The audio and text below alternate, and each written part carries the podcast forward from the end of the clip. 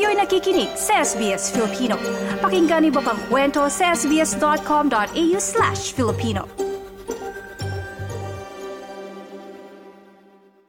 Lalo na di ba Claudette, um, dahil na tayo dito pagdating sa Australia, dahil naging parang mas hardworking na tayo, parang minsan nalilimutan mo na na umasa sa swerte or hindi ka na masyadong, may ganyan ka bang thoughts minsan? Correct. I think nung paglipat ko dito sa Australia, TJ, parang nilet go ko na yung mga paniniwalang ganon. Kasi dito parang feeling ko kailangan, ano talaga, sipag at syaga kung gusto mong maabot yung mga minimiti mo, mga pangarap mo sa buhay. And I think it's not hard if you really do the work, right? Tama ka dyan kasi ganun na nangyayari. Parang siguro mas madali kumpara para nung nasa Pilipinas mm-hmm. tayo, parang uh, mas madali mo maaabot kahit na yun nga na basta yun nga sabi mo sipag at syaga lang talagang maaabot mo. May ganung pakiramdam. Pero minsan naman nasa sobrahan tayo sa sipag at syaga.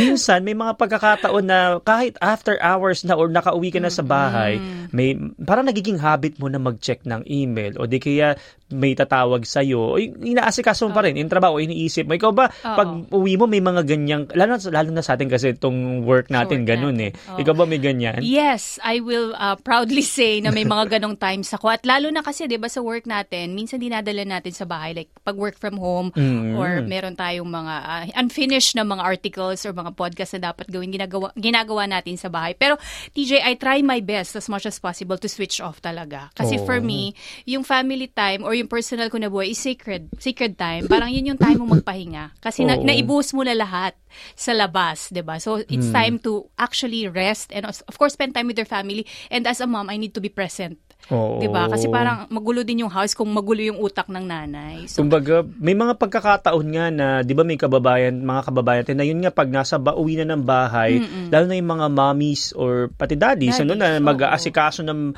kasi 'di ba wala nga ditong mga um, kasambahay, yeah, yeah. ikaw lahat, oh, 'di ba? So parang minsan tapos dadamay pa yung iinit yung ulo mo, 'di ba yung sabay-sabay. May ganung moments kad mga may kilala kang mga ganyan. Oh, syempre, normal 'yun, ma- mm-hmm. mafi-feel natin 'yun. Pero yun nga is how we respond to the situation. Pero, ayun nga, talagang hindi maiiwasan. Minsan kapag uh, busy ka or marami kang gagawin tapos biglang ta-traffic o masisira yung tren, yung mga ganun. so talaga, kailangan meron kang, uh, marunong kang mag, anong tawag din, meron kang peace of mind talaga, marunong kang mag-focus na isipin mo yung positibong mga bagay sa buhay mo. Oo, lalo na 'di ba pag dito sa Australia, parang matinding work-life balance pinapahalagahan, 'di ba? Ikaw paano ba yung boundaries mo? Paano ka May, nagwo-work-life balance? Meron talaga, kailangan intentional ka talaga sa work-life mm. balance na yan. Kasi kung ililet go mo yung, alam mo yun, yung work-life balance na yun, parang you let go of yourself as well. So yung ginagawa ko talaga, ito yung strategy ko.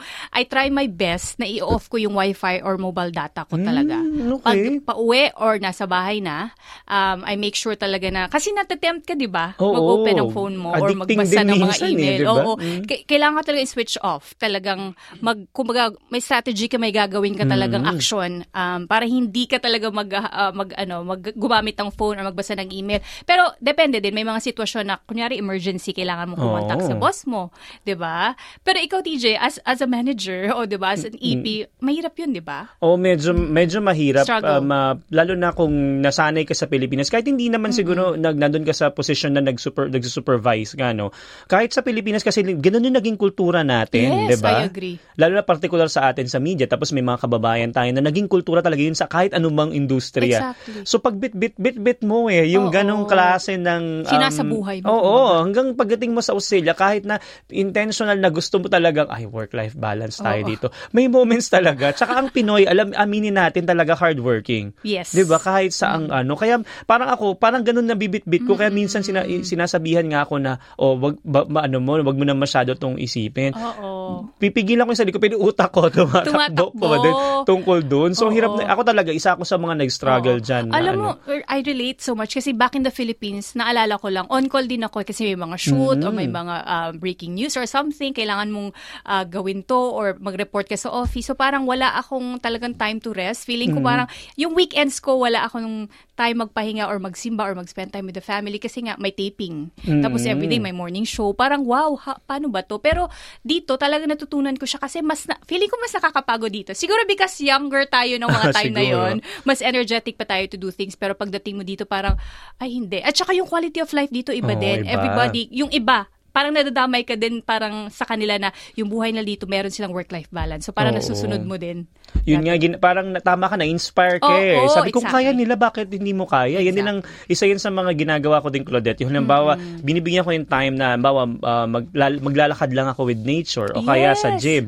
Na kahit lakad o takbo lang, tapos hindi ko talaga dadalhin yung telepono ko or, or hindi ko siya bi- da- bi- bit-bitin, kumbaga, Oo. sa mga ganung pagkakataon. Yun yung time ko parang detox ka muna. Exactly. Di ba kasi karamihan ng lahat ng work mo at saka mga bagay, social media na sa phone mo lahat din, di ba? oo. Lalo na kunyari nagbakasyon ka tapos hawak mo yung phone mo tapos mag, may, may eh, emergency sa work tapos kailangan mo Oo. mag-respond. So parang nawawala naman yung present moment na dapat i-enjoy mo yung bakasyon mo. Kasi At nga kung nagbakasyon ka, di ba? At kasama mo yung pamilya mo. Yun yung Exactly. na, nami-miss Oo. out mo. Eh nako, eh kaya po namin napagkukwentuhan ni Claudette itong tungkol sa mga um, ah, pag-disconnect o pag-switch off. Eh isa po kasing panukala na isinusulong ng gobyerno at crossbenchers sa, sa Senado po na layong bigyan ng mga manggagawa ng karapatan na mag-disconnect. Nako, tayo to sana talaga. Kapag tapos na ang oras ng trabaho, gaya ng hindi pagsagot sa tawag o email kung hindi nabayad sa oras. Inaasahan pong maipasang right to disconnect ngayong araw yan ha at nabanggit niyan din sa um, um, Balita ni Claudette kanina, yung industrial reforms. Ang ngayong araw po sa parlamento kung saan sa ilalim po ng batas, ipagpabawal ang hindi makatwiran ng mga tawag mula sa mga employer at sakaling maranasan ay pwede pong lumapit sa Fair Work Commission at may kaukulang fine ang kumpanya. Mm, Pero hindi po ito mag apply sa mga on-call employees at managers. Gayun din, depende kung tumatawag ang mga boss para sa pagbabago ng mga rostered shift. Ang panukalang ito mula sa Partido Greens ay layon anila na bigyan ng bosses ang mga natatakot na mga manggagawa. Pakinggan po natin ang bahagi ng pahayag ni Greens leader Adam Bant. workers will be able to refuse those unreasonable messages from the employer that come after hours. And we know that that impacts on people's lives, makes it harder to spend time with your family, makes it harder to do the things that matter to you. Unless you're getting paid for it, the Greens say, you should be able to ignore those calls and those messages that come in after hours. Sinabi naman po ni punong ministro Anthony Albanese na dapat hindi mapagalitan o maparusahan ng mga empleyado na hindi available sa buong araw, lalo't kung hindi naman ito bayad sa buong araw din. Binatikos naman ng ilang business groups ang bagong panukala dahil meron na anilang maraming batas na nagpoprotekta laban sa pagtatrabaho ng sobra sa oras. Ayan, ayon kay Bran Black na Chief ng Business Council, mas maigi sana ang modelo na nagbibigay pagkakataon sa mga manggagawa na mag-switch off at hindi ma-penalize kaysa sa pagbibigay ng fine sa mga kumpanya sa mga normal na operasyon ng negosyo at pagdadala ng issue sa Fair Work Commission. Kontra din ang koalisyon sa nasabing panukala dahil magbibigay anila ito ng hindi kinakailangang gastos para sa negosyante at maapektuhan din ang flexibility at productivity. Pakinggan natin ang bahagi ng pahayag ni Michaela Cash ng koalisyon. Businesses across Australia, here we go again. Welcome to 2024. The Albanese government, just like in 2022, again in 2023, and now at the very beginning of 2024, giving you a slap in the face. Ayan, napakinggan natin yung dalawang ah, bahagi, ano, yung kanilang mga opinion tungkol dito sa right to disconnect, lalo na at ah, merong sides of the coin, syempre employees, tapos yung mga um, ah, may-ari naman ng mga employers. kumpanya, di ba, yung mga employers. Kaya antabay natin kung ah, patuloy, kasi di ba ngayong araw siya ipapasa o inaasang maipasa, ibabalitaan po natin kayo bukas, kaugnay po dito. Nice yung bang makinig na iba pang kwento na tulad ito? Makinig sa Apple Podcast, Google Podcast, Spotify o sa iba pang podcast apps.